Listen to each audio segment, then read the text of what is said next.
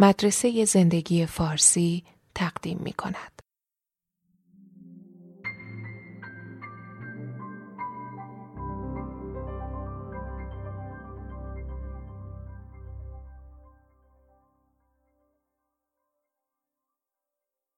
خیلی ها دوست دارن روزشون رو با یه فنجون قهوه شروع کنن و شاید با یه گیلاس شراب یا یه جور نوشیدنی الکلی به روزشون پایان بدن.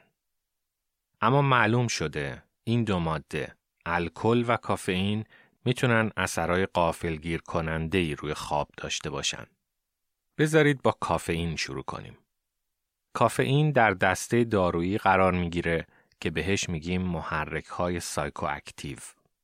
همه می‌دونن که قهوه می‌تونه هوشیارترشون بکنه و بیدارشون کنه. ولی حداقل دو تا ویژگی اضافه در کافئین هست که بعضیا ممکنه ازش خبر نداشته باشن. اولیش طول مدت اثر کافئینه. کافئین برای بزرگ سال متوسط یه نیمه عمر 5 تا 6 ساعته داره. یعنی بعد از 5 تا 6 ساعت 50 درصد اون قهوه‌ای که خوردید هنوز در خون شما وجود داره. معنی دیگش اینه که ربع عمر کافئین 10 تا 12 ساعته. فرض کنید شما ساعت دو بعد از ظهر یه فنجون قهوه خوردید. ساعت دوازده شب تقریبا یک چهارم اون کافئین هنوز داره تو مغز شما میچرخه. در نتیجه به خواب رفتن و ادامه دادن خواب در طول شب برای فرد سختتر میشه. و این ویژگی اول کافئینه. مشکل دوم قهوه اینه که کیفیت خواب رو تغییر میده. بعضی آدما به من میگن من می‌تونم موقع شام یه اسپرسو بخورم و خیلی هم راحت خوابم می‌بره. بیدارم نمیشم.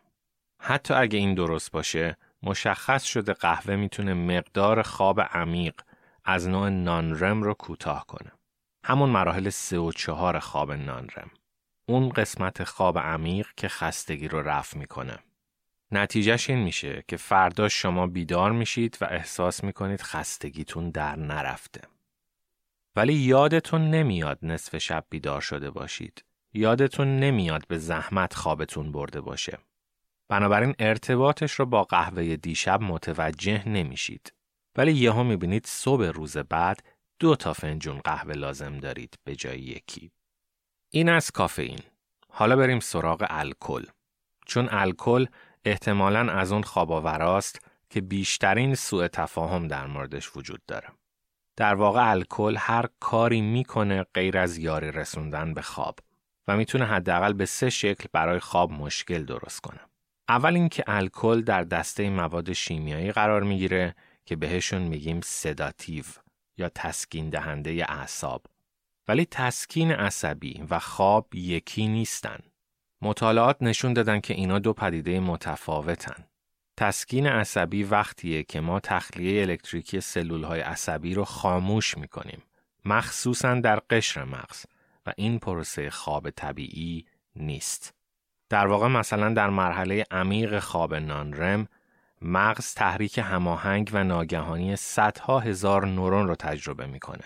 دوباره خاموش میشن و بعد با هم شلیک می‌کنن. نتیجهش امواج بزرگ و قوی مغزی میشه که در خواب عمیق نانرم اتفاق میافته. پس این شد اولین دردسری که الکل درست می‌کنه. وقتی ما سرکوب عصبی رو با خواب عمیق اشتباه می‌گیریم. مشکل دوم الکل اینه که خواب شما رو تیکه تیکه می‌کنه. واقعیتش اینه که الکل در طول خواب می‌تونه قسمت‌های جنگ و گریز سیستم عصبی رو تحریک و بیدار کنه. و نتیجهش اینه که شما در طول شب بیشتر بیدار میشید.